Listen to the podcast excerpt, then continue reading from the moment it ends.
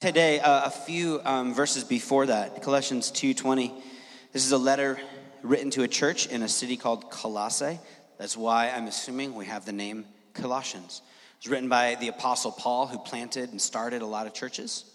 Uh, he actually didn't start this one. He heard uh, of what was happening there, and he heard about some potential distractions that were going on. And so he writes them a letter and says, Be rooted and centered in Jesus. Everything you need is what we've been talking about last two weeks to root your life and center your life around Jesus. We center our lives on all sorts of things. But today, before we get to chapter three, and I'm going to be talking about identity, and you should have all received a mirror when you came in. Most of you received a mirror when you came in? Yeah? Great. So that should make no sense to you, and it, that's good. Colossians 2:20. Since you died with Christ to the elemental spiritual forces, Why, as though you still belong to the world, do you submit to its rules? So he's saying if you're really rooted in Jesus, if this is where your identity is, do not handle these rules of don't handle this, don't taste, don't touch. These rules, which have to do with things uh, that are all destined to perish with use, are based on merely human commands and teachings. Such regulations indeed have an appearance of wisdom with their self imposed worship, their false humility, and their harsh treatment of the body, yet they lack any value in restraining sensual indulgence. They lack any value. He's saying when you get lists, when you get lists of do's and don'ts, they really don't have any value to curb the stuff that's not good in your life. Wherever you're coming from and however you see your own morality, ethics, for those of us who are followers of Jesus, right, we, we want to submit ourselves underneath this book, underneath the scriptures. But regardless of where you are on the spectrum, everyone I know wants to be better. Like, wants to get better.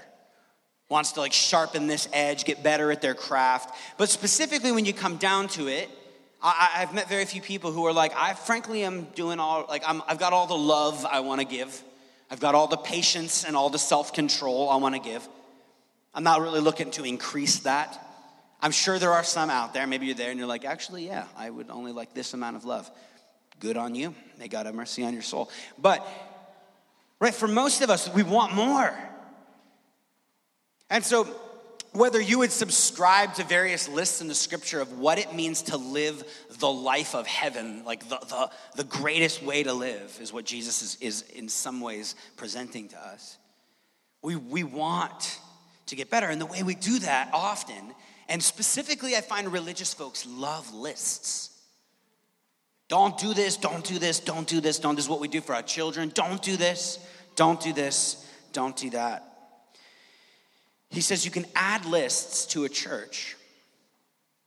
And we don't know all the details of what's happening, but apparently there's this different ideas of if you just kind of like put this, put these, uh, these, these lists up in front of you, and you really adhere to all of this, you um, you'll really be spiritual and you'll really be connected to Jesus. And he's saying they actually have no value. You can add lists to the church, but they lack the power to change. Lists are what cults do. Lists, right, are, are this isn't like an anti, like, like if you're a parent, don't help your kid know like right and wrong. This is like if the predominant language, Paul is saying, if you're adding all of these things to the central reality of who you are in Christ, none of this stuff is actually going to get at the real change you want to see. And so today, what I want to talk about in Colossians 3 is that we all live from a core truth. We all live our lives based out of things we believe about the world and about ourselves. There's something that is true about us, or something that's true about the world that causes us to respond, to live. Every action we take has a sense of identity behind it, whether we're aware of it or not. So, a ridiculous example would be I'm driving down the highway and I see somebody like burn past me at 90 miles an hour. Now, for most of us in the room, what don't we do? Follow them and give them a ticket right? Unless you're a police officer, and even that on duty, right? You usually don't follow unless you have a road rage problem and a justice complex. And if you out there, I'm raising my hand legitimately, like, oh, this is me.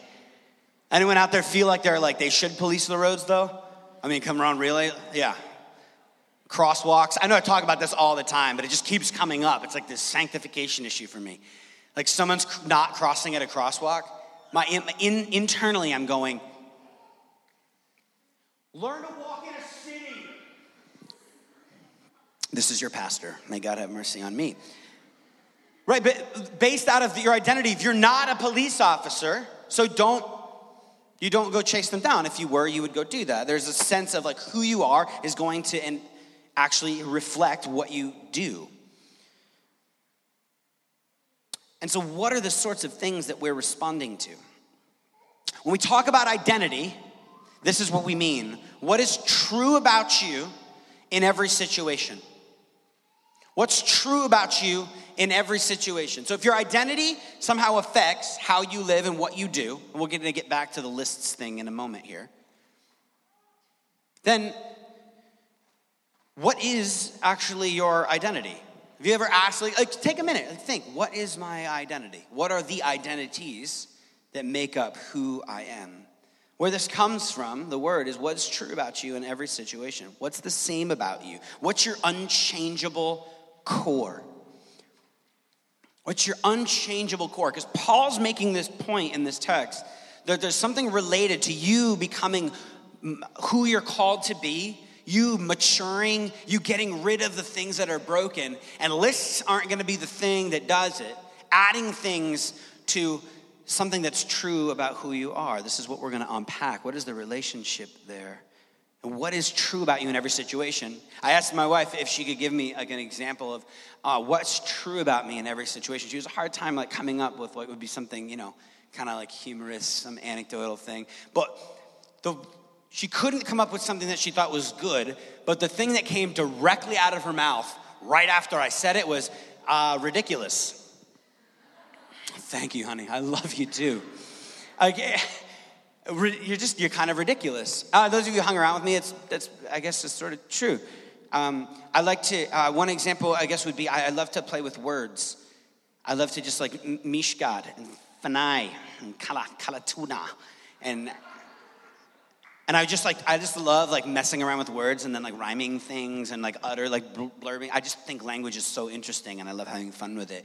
And it's just, it's ridiculous. So my wife's like, yeah, pretty much in every situation. Like I've seen you in serious counseling meetings, just sort of like want to break the ice. And the way you break the ice is like, like, you know, it's just, it's like not smooth. It's just, and then I started thinking more about, is this really true? Is this affecting my parenting? And I realized, and this may be true of other three year olds, uh, it just ampl- feels amplified in my house. My three year old um, walks around the house a lot, just going bee, ba, ba, She talks fine. Well, she gets stuck on a word. Some of you parents know where this is going. You get stuck on a sound. She got stuck on the sound one day, uh, the sound itch. And it was Little witch, little glitch, little ditch, little snitch. And then she got to B. And then she saw the reaction that my wife and I had, which was like, ha, ha, don't laugh, don't laugh, don't laugh, don't encourage that. Right? But they're pretty sharp already by like three and a half. And so she like looks up and sees this like mommy and daddy. They are responding to this. And the comedian her just starts to walk around the house going, little, little, little, little. And by that point, we just lose it. So every once in a while, she just remembers this. So if my, if my daughter ever calls you that word, she has no idea what she's talking about. It's true about you in every situation, just like ridiculous.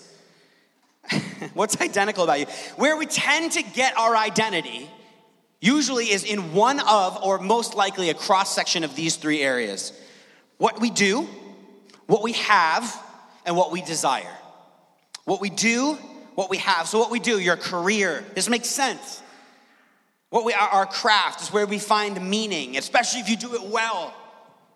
Musicians and artists and creatives love this, right? Like, this is I am, right? If you have a job that you love or a job you're doing well, I am this. That's a part of who you are. And we tend to derive a fair amount of our identity from what we actually do. It's easy. Second, what we have, our money and our possessions. Things that are given to us too that are even outside our control. Right, so this is sort of an easy one. What we have, all right, I'm, I'm somebody who is wealthy. I'm somebody who is successful. I'm somebody who has my life together in these sorts of areas, right? But it even affects like things that are given to us outside of our control, what we have. Some of you are just spectacularly beautiful people, right? And so that's like part of your thing. Like part of my identity is I know I can walk in every situation. I can like get out of bed like having not showered at all and just kind of walk in a room and I'm I'm like kind of the good looking one. Right? The ugly one. The anyone got anyway. Cheerleader. Anyone know that reference? Ah, yes. A couple early internet era folks here. Right? What we and this works in the opposite direction, correct? Like I'm the one who's like awkward. I'm the one with the, with the, with the disability. Or I'm the charismatic one. I'm the charming one. I'm the one who grew up without a father. I'm the one who has that wound. I'm the one who's always the one who's like a little, like, I'm like the social misfit in every place. That is what is true about me in every situation. I am, I am strange. You, like, this has been somehow spoken over to you by someone, or you feel like this has been pushed down into you like to the deepest part of your core. And then third, what we desire. However, I want to express myself, there are no boxes for me. I hate the other two. Those two, I would never derive my identity from that. I am me. Right? Self definition. Whatever I desire, whatever I think is the best version of myself. This is where we derive sexual identity. I am attracted to X, therefore I am X, and that is my identity. That is who I am, or a part of who I am. That is part of my core identity and gets pushed down.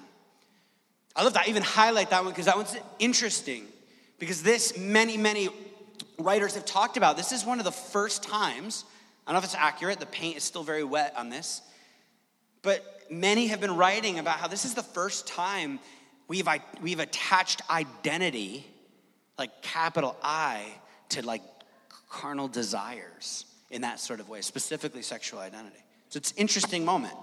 So the problem is that you're forming identities around moving parts. You're forming identities around moving parts, some moving more than others, but moving. Right? You can lose your job. you got massive amounts of school debt that cripples you from the thing you want to do. Your creativity stops. Right? Any of you just have writer's block and you're like, Am I really creative? Am I really an artist? Can I really do this? And when you fail, and then you stop doing it and you say things like i just i feel like i am like losing myself. Ever had a moment where you said that phrase like i feel like i'm i feel like i've just lost who i am? Yeah yeah these are the moments when we start to realize like oh i really see myself like something core about who i am is that.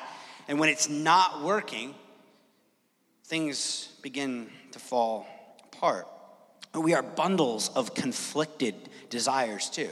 It's not just that things are changing, that things are conflicted. Every soul is a complex mix of spiritual and sexual and emotional desire. They conflict. How many of you want to have a great body? How many of you want to eat Knead donuts every single day? These are conflicting desires. They do not go together unless you have the metabolism of a, I don't know, something that has a good metabolism. You want to please God. You want to please God. You deep down know, like, yeah, I really do trust. I mean, how on earth is this Christian thing still kicking around in the modern era? How is it that all of these great people in this world have been followers of Jesus? How is it that when I come to church, I've experienced this? How is it that I've really tasted and seen the beauty and the love of God's grace? I want to follow God, but I really kind of want to do my own thing on Friday night just. So, what's the most true thing about you? This is why identity matters. If you don't know who we are, trying to get love from or the approval from, things are moving around rapidly. Because at the end of the day, whether it's approval from your peers, whether it's an entitled sense of I am who I am, which by the way is just a very cloaked version of I want other people to see me as they're the independent person and they don't care right? It's all there. Like, I'm one of those people that doesn't care what others think. You probably are the one who cares the most, to be frank. Or you've been hurt so hard, you're just callousing yourself. Right? So I, I think at the end of the day, we, we, we have to realize that we're trying to get love or approval or something from somewhere. And some of these identities that we're going to see in a minute aren't inherently bad. It's just what's the truest thing about you. Jesus, when he starts his ministry, So think about starting something, starting a project, starting a new job, starting a family, starting a marriage, starting a project. Jesus is starting his ministry. We read in Matthew 3, verse 13. Now, this will not be on the screen, so if you want to turn in your scriptures to Matthew 3 13. It's on the, it's on the screen. It's on the screen today. Thank you, Stacia. Then Jesus came from Galilee to the Jordan to be baptized by John. But John tried to deter him, saying, I need to be baptized by you, and do you come to me? Jesus replied, Let it be so. It is proper for us to do this to fulfill all righteousness. Jesus, John's like, I know who you are. I should not be baptizing you. You should be baptizing me. Jesus is like, No, no, no, this is how this thing goes. This goes. That's another sermon. As soon as Jesus was baptized, he went up out of the water. And at that moment, heaven opened, and he saw the Spirit of God descending like a dove and alighting on him. And a voice from heaven said, This is my Son, whom I love. With him I am well pleased. This is the kind of statement that comes at the end. You did a good job. You come home, dad's like, My son, whom I'm well pleased. It'd be awesome if your dad really talked like that. Right? You get the, you get the, the accolades from your boss after. After. This is my son whom I'm well pleased. If you go on the next sentence in verse 4, in chapter 4, this is an identity statement. The very next part of the Bible here is then Jesus was led by the Spirit into the wilderness and tempted by the devil. After fasting 40 days and 40 nights, he was hungry. The tempter came to him and said, If you are the Son of God, and the text goes on. The first thing, the temptation is, are you really who God said you were? Do you re- are you really sure? At the very beginning of his ministry, the beginning before anything else, hey, by the way, this thing goes well, this thing goes south, you kill it, you don't kill it. This is who you are. And the first temptation to Jesus is, are you really that? It's the same temptation we see in Genesis 1. Did God really say that? Can you really trust him? Is he really where you can root your life in? Tempted into false identities. This, in many ways, is a passage about identity. Who you are matters. So then in Colossians 3, this is why we, then we read okay, so what is true about you? Since then, you've been raised with Christ. So we've been raised with Jesus. Set your hearts on things above where Christ is Set your minds on things above, not earthly things, for you died and your life is now hidden in Christ.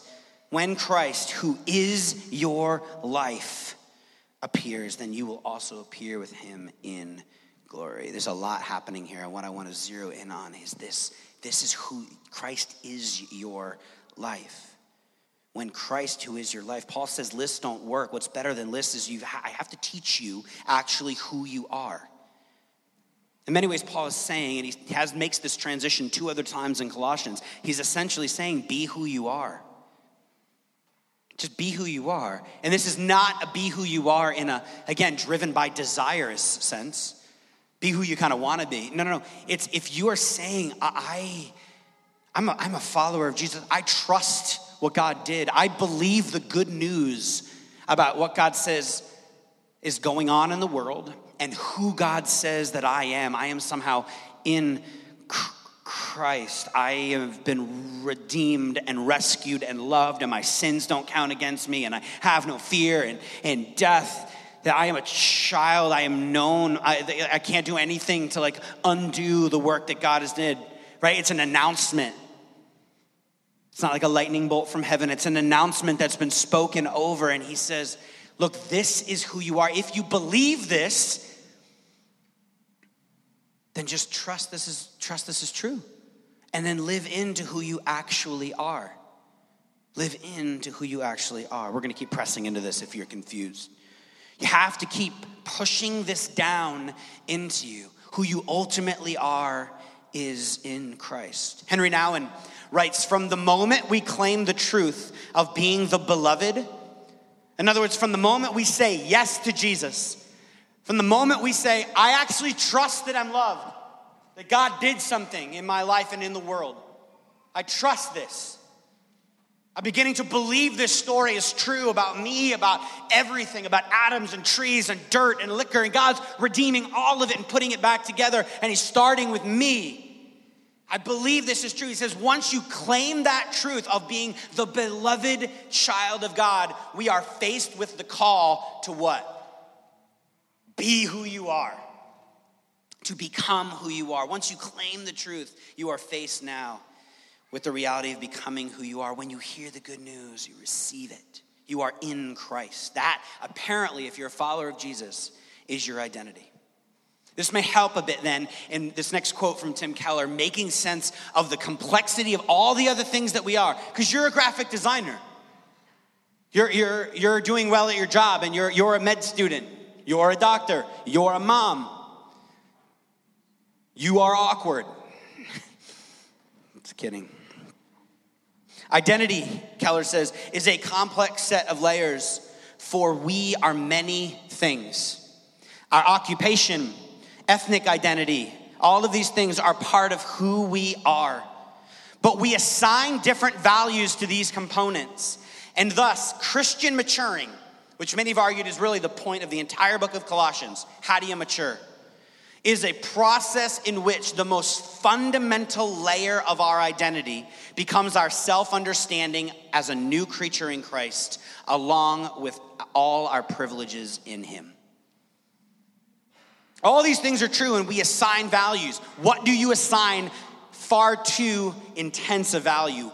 What becomes an absolute value? In other words, in other words, in other words, there are true things about you and then there are truer things about you. There are true things about you, and then there are even truer things about who you are. He says, Christ is your life. It's not an identity built on moving parts or merit. Christ is your life. Know who you are in Christ and allow that to become, hear this, please, allow that to become the most valuable thing about you. Allow that to become the most valuable thing about you, the best thing about who you are. I joke when sometimes I have counseling meetings, like before we get everything out of the way, I already know. I already know the most valuable thing about who you are loved, forgiven. You are free in ways that you have not actualized. You have no idea the strength and power available to you. You have no idea, or you have some idea we got a ways to go, the purposes that God has on your life. Anyone believe that today? A little bit. The most va- what if the most valuable thing about who you are is that you are in Christ? Your life is hidden in Christ. There's one other way I'm going to drive this home, and then I'm and then I'm going to invite you to look at yourself in the mirror. You guys remember that SNL sketch that I am good enough, strong enough, Doggone it, people like me. Who is that? Stuart Smalley. You anyone remember that? I'm getting old. SNL. Good times. That's what kind of what we're going to do in a minute. Before we do this, two commands. This may help us get into this a little further. There are two kinds of commands in Scripture. One is indicative. Say indicative. These are facts. Facts. And then there are imperative commands. And these are commands. Say imperative. These are commands. Indicatives are facts, imperatives are commands. Lots of people, especially again, like I said, in religion, I think, love lists. They love telling people what to do. Anyone love telling people what to do? Anyone love that? Like, I, come on, deep down, you're like, I kind of am into patrolling things. I love telling people what to do. Or we hate telling people what to do and we hate other people telling us what to do because it feels like a giant threat to our freedom. In the Bible, every single imperative is based on an indicative. Every imperative is based on an indicative. In other words, every command is based on a truth about you. You won't get the commands unless you get the why. This is why Christians get it backwards. When followers of Jesus try to lecture folks about Christian morality, or at least their version of it, without telling people who they are, without giving them the gospel. There are some ridiculous ideas about the fruitfulness of what it means to live life and the flourishing. It, it doesn't make sense. Peter says, Don't, it's not your job to judge those outside the church. Stop it. Just keep telling people who they are. Sinclair Ferguson says this, this may help us here. Before ever any demand is made, the gift is offered. The announcement of good news precedes the challenge. The great gospel imperatives to holiness, right? Do this, this is the best way to live, do this, watch this, are ever rooted in indicatives of grace that are able to sustain the weight of those imperatives. An example flee from your sexual immorality. Before he says that, he says, You are bought with a price in a temple of the Holy Spirit. Don't treat sex like it's like nothing. It's not just two people touching, it's not just random, it's not just like, it's not just fulfill these like carnal desires. The Christian view is not like a reducing of sex, it blows it way open. It's like, it's, it, it, it's saying, actually, you wanna know what true sexual freedom is? You wanna know what real freedom is? It's not treating this like it's just another random physical act. It elevates it and then says, this is then where it fits. Flee from sexual immorality. You're like, oh gosh, this is what's wrong with the Bible. It's like, no, no, because your body is a temple. Your body, like Paul starts sounding, you know, like, like how we see Buddhists maybe, right? He's like, no, no, no, everything is connected. The world is a, it's a temple. There's something sacred and the Spirit of God's at work in you. There's something beautiful and sacred about literally everything you do, every physical act. It's not a detachment of like spirituality and physicality. saying you are a temple. You are a temple. I mean, there's so many of these. Love your enemies. Love your enemies because, and then in scriptures it, it says you were once enemies of God. In other words, like we, our natural inclination is to rebel against God, to be almost, to be an enemy of the very God who gives life. And we're told that God loves us and came and rescued us. For God so loved the world that he gave his only son for us. So he can turn around and go, yeah, so love your enemies. Not like try really hard to love people who are the worst. No, no, no. Figure out who you are. I am somebody who, like, is deserving of wrath and I've been loved by the God of the universe.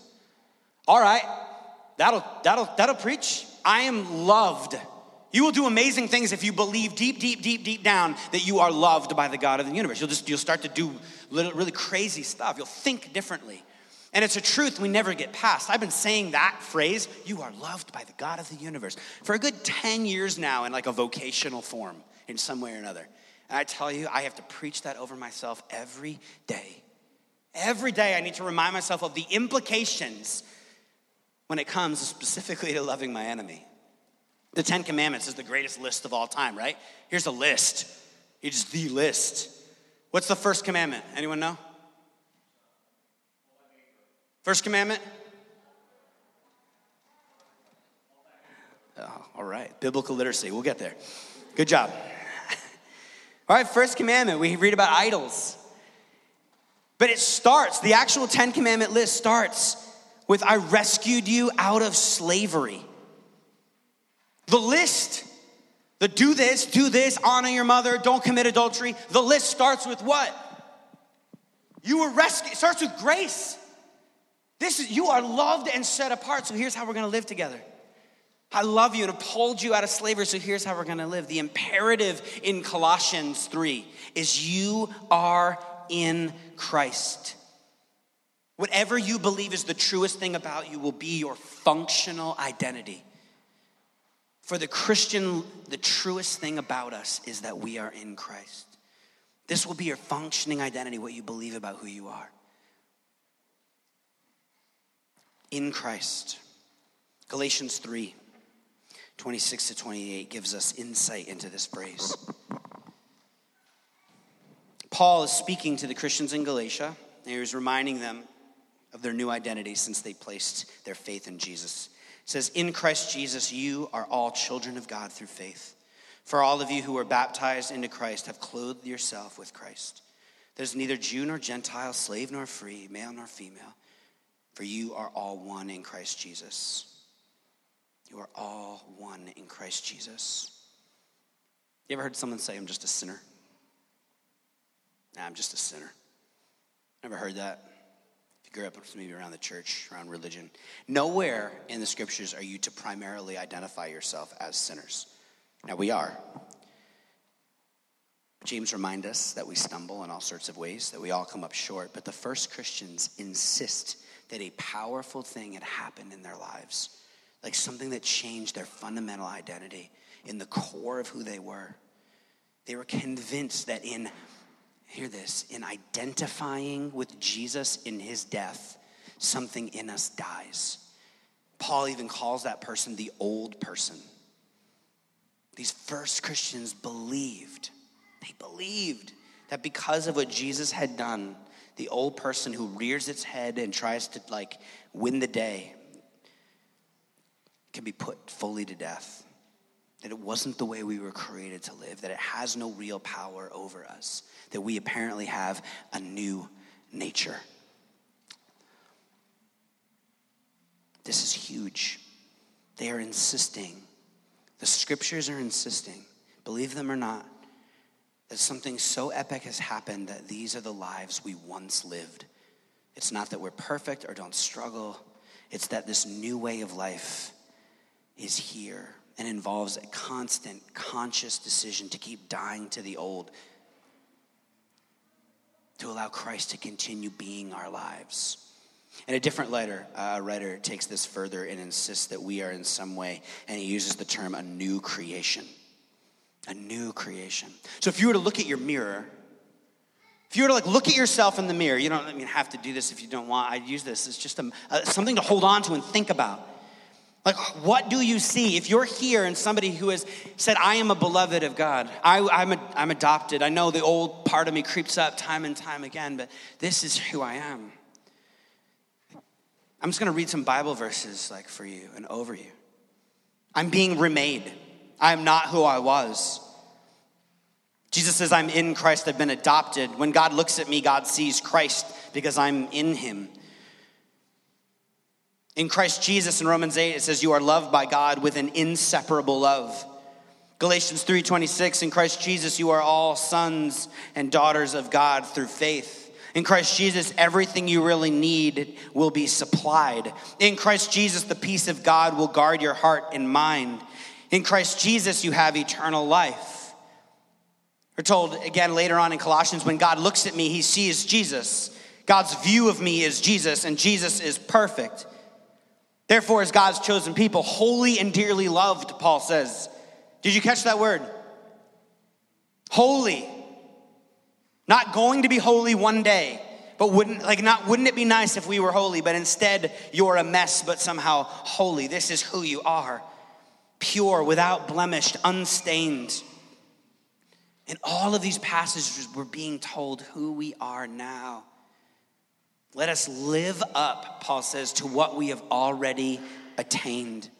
There is a person who we already are in God's eyes, and we are learning to live like that is true. This is letting what God says about us shape what we believe about ourselves. And this is why shame has no place in the Christian journey. It's simply against everything Jesus is for. Romans 8 1. There is no condemnation in Christ Jesus. And remember, you're in Christ Jesus. No shame, no list of what's being held against us, no record of wrongs. It has simply been done away with. We don't live like that anymore. We don't live from the lists. We don't live from the lists. It's no longer an issue. Beating myself up is not the point beating others up about who and what they are not is going in the wrong direction. God wants people to see who they really are. Let us live up to what we have already attained. I am not who I was, reborn, rebirthed, remade, reconciled, renewed. Jesus puts it this way You are in me, and I am in you. And so when the first Christians go around telling people to repent, to return to God, to return, one way you could put it is to return to who they were created to be. They insisted that people can count themselves dead to sin and alive to God. That they can actually count themselves dead to sin, and you can count yourself that. We joke sometimes about like playing imagination games. I, I literally think this is important. And like, just spend the next week if you're here and you're like, yeah, I don't know. Pretend. Start walking around like all this stuff is true. Can't hurt worst thing that's going to happen to you is you're going to be way more secure in your identity. I'm, I'm, I'm serious. I, genu- I obviously genuinely believe this. I've given my life to giving this message. Jesus did something, and God has pronounced something over all of humanity. And I have seen with my own two eyes when it, people begin to actually push this down below all the other identities that are there in their life. I've seen people just change radically for the better every time. Like, I have to testify. I have to testify to the perfection of what happens when we allow God to dictate who we are. We begin to live lives not of entitlement, but of thanksgiving. You see pieces of this fleshed out in a lot of New Age philosophy and ideas. You do. You see them pulled out. You see it like, like cloaked as like one with the universe language, which is great. And it's actually a thoroughly Judeo Christian idea. But what happens is, is it actually still becomes lifeless because there's no real person, there's no real event. It's an abstract idea that we sort of conjured up from a sense of awareness, but there is no personality, there is no event, there is no flesh and blood, there is no God I can turn to. There's much to say there. And so when we sin and when we stumble and when we fall short of this identity, when we miss the mark, when we feel like if I were to ask the question, so are you in Christ? Is your life Christ? Is your life Christ? If I were to ask that question to you, what probably comes up is a list of all the stuff that, no, my life is definitely not Christ. My life is definitely not Jesus. There's like really simple, simple invitations given to us. You admit it. You confess. I thank God that I'm forgiven. I make amends with anyone who has been affected by my actions, and then I move on. Not because sin isn't serious, but because I'm taking more seriously who God says that I am. We take sin really seriously in this church. We're one of those churches that actually say the word sin. Not to like, like hurt another brother, but like you will not find like Joel Osteen up in here. You will not. We will say it and name it. Like there is sin. You are jacked up. We acknowledge we can't help but look around at our world and see the systemic nature of the injustice and pain in our world. We're Christians, we name that stuff. We take it seriously, but we take way more seriously than that. That can't be the focal point. The focal point is on Jesus and what he's done for us. The focus is on the meal and the bread and the cup. The point isn't our failure. It is God's success in making me into the person He intended for me to be. God's strength, not mine. God's power, not mine. We cannot operate out of things that aren't the truest things about us. So, is your life Christ? Is your life Christ? This is one of those commands.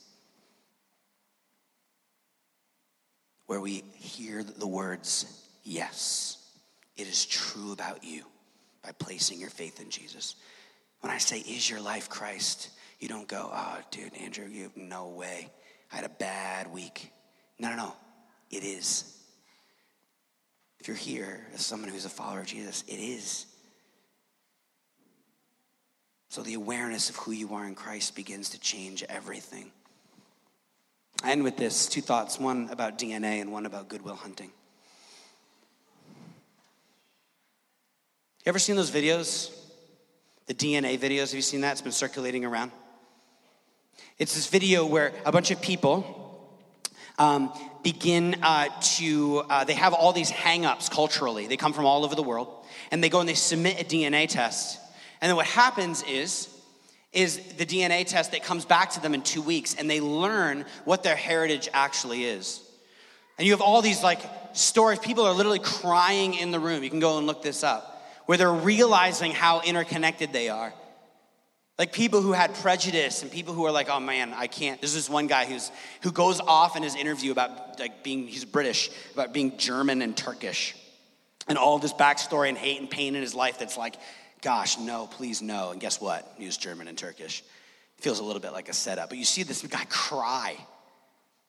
You're seeing all these people, they begin to respond. One woman says, Imagine like, like how we would really treat each other. We couldn't treat anyone like as enemies or see borders if we realize how interconnected we are.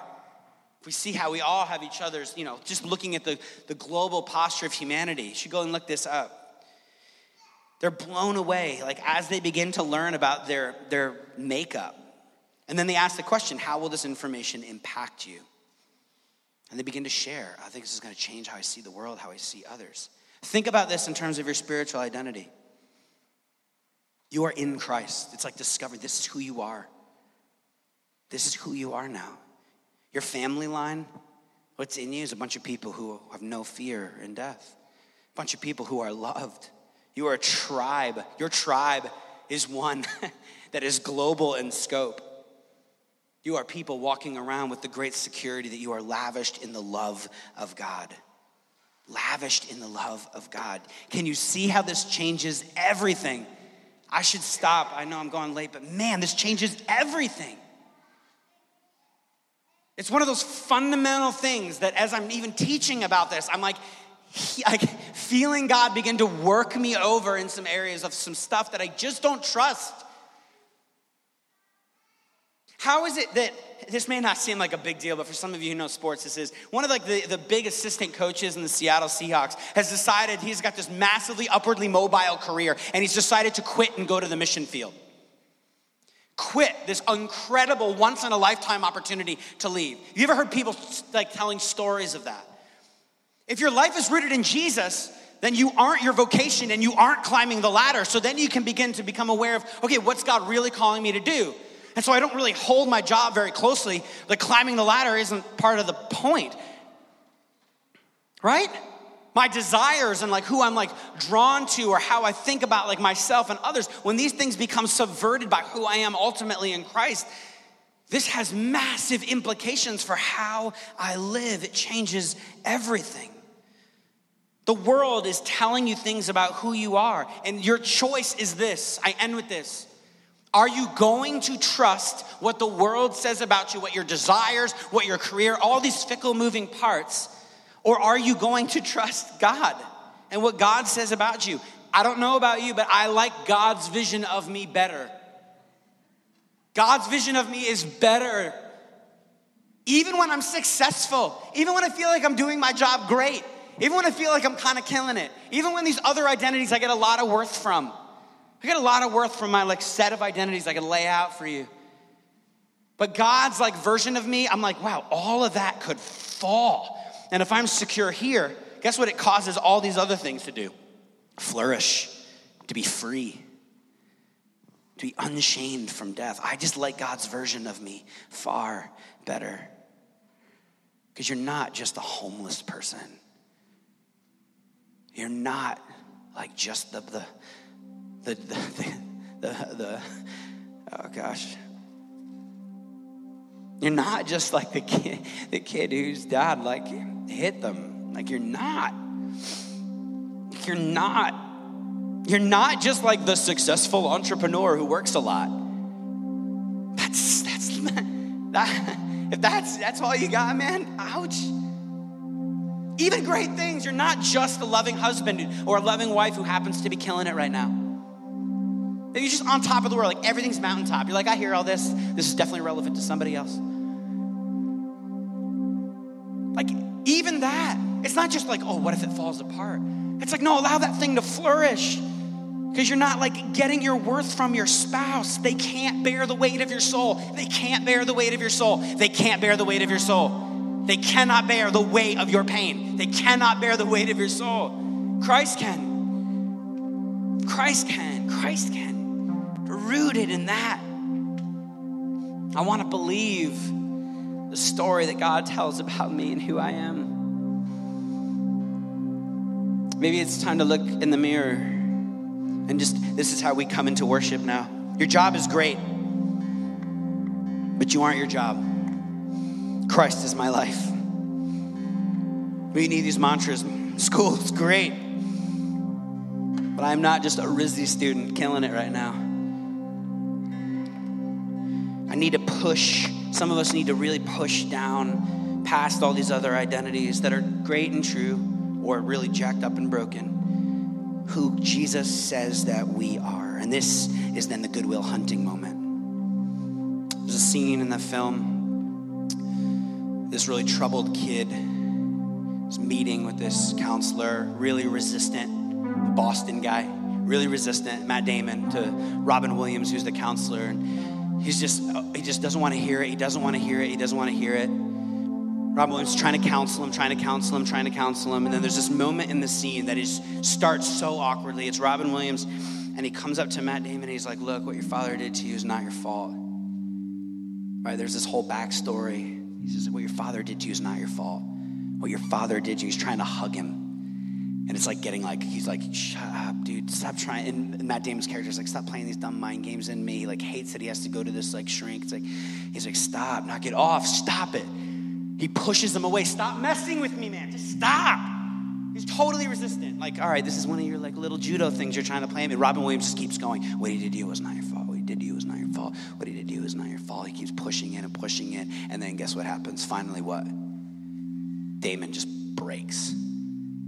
He just breaks. He starts crying and just losing it because he needed to hear it and he needed to hear it and he needed to hear it some more and then he needed to hear it a little bit more than that and he needed to shove it down in there. He needed to hear that this thing that had happened that was shaping almost everything about his life. He needed to hear someone and allow it to be unlocked and own that that thing that happened wasn't his fault. And I think for us as followers of Jesus, the joy, the freedom that we get is to say, I'm loved by the God of the universe. I'm dearly loved, holy, set apart. I'm in Christ. I'm in Christ. I'm loved. The grace of God covers me. My sins have been forgiven. My sins have been forgiven. No, literally, your sins have been forgiven. God's making all things new, and God's redeeming things. God's redeeming. God wants to redeem me. Where am I not paying attention? God's redeeming me. This is what God wants to do. This is what God is doing. Can I get out of the way? Can I hear this? Can I shove this down? Can I allow this to become my identity? Can I just trust that this is true?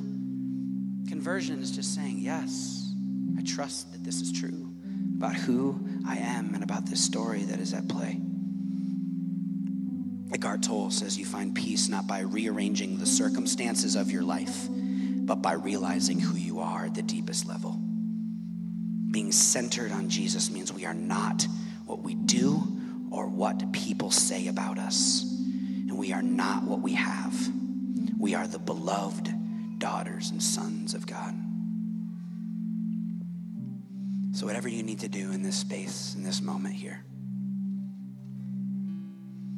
whether you need to do the Stuart Smalley thing and look at the mirror and go, I am loved by Christ, I am in Christ, I am in Christ, I am loved, I know I'm loved, I am loved. You need to push some things down. Maybe God's brought to light someone in your life you need to, you need to preach over.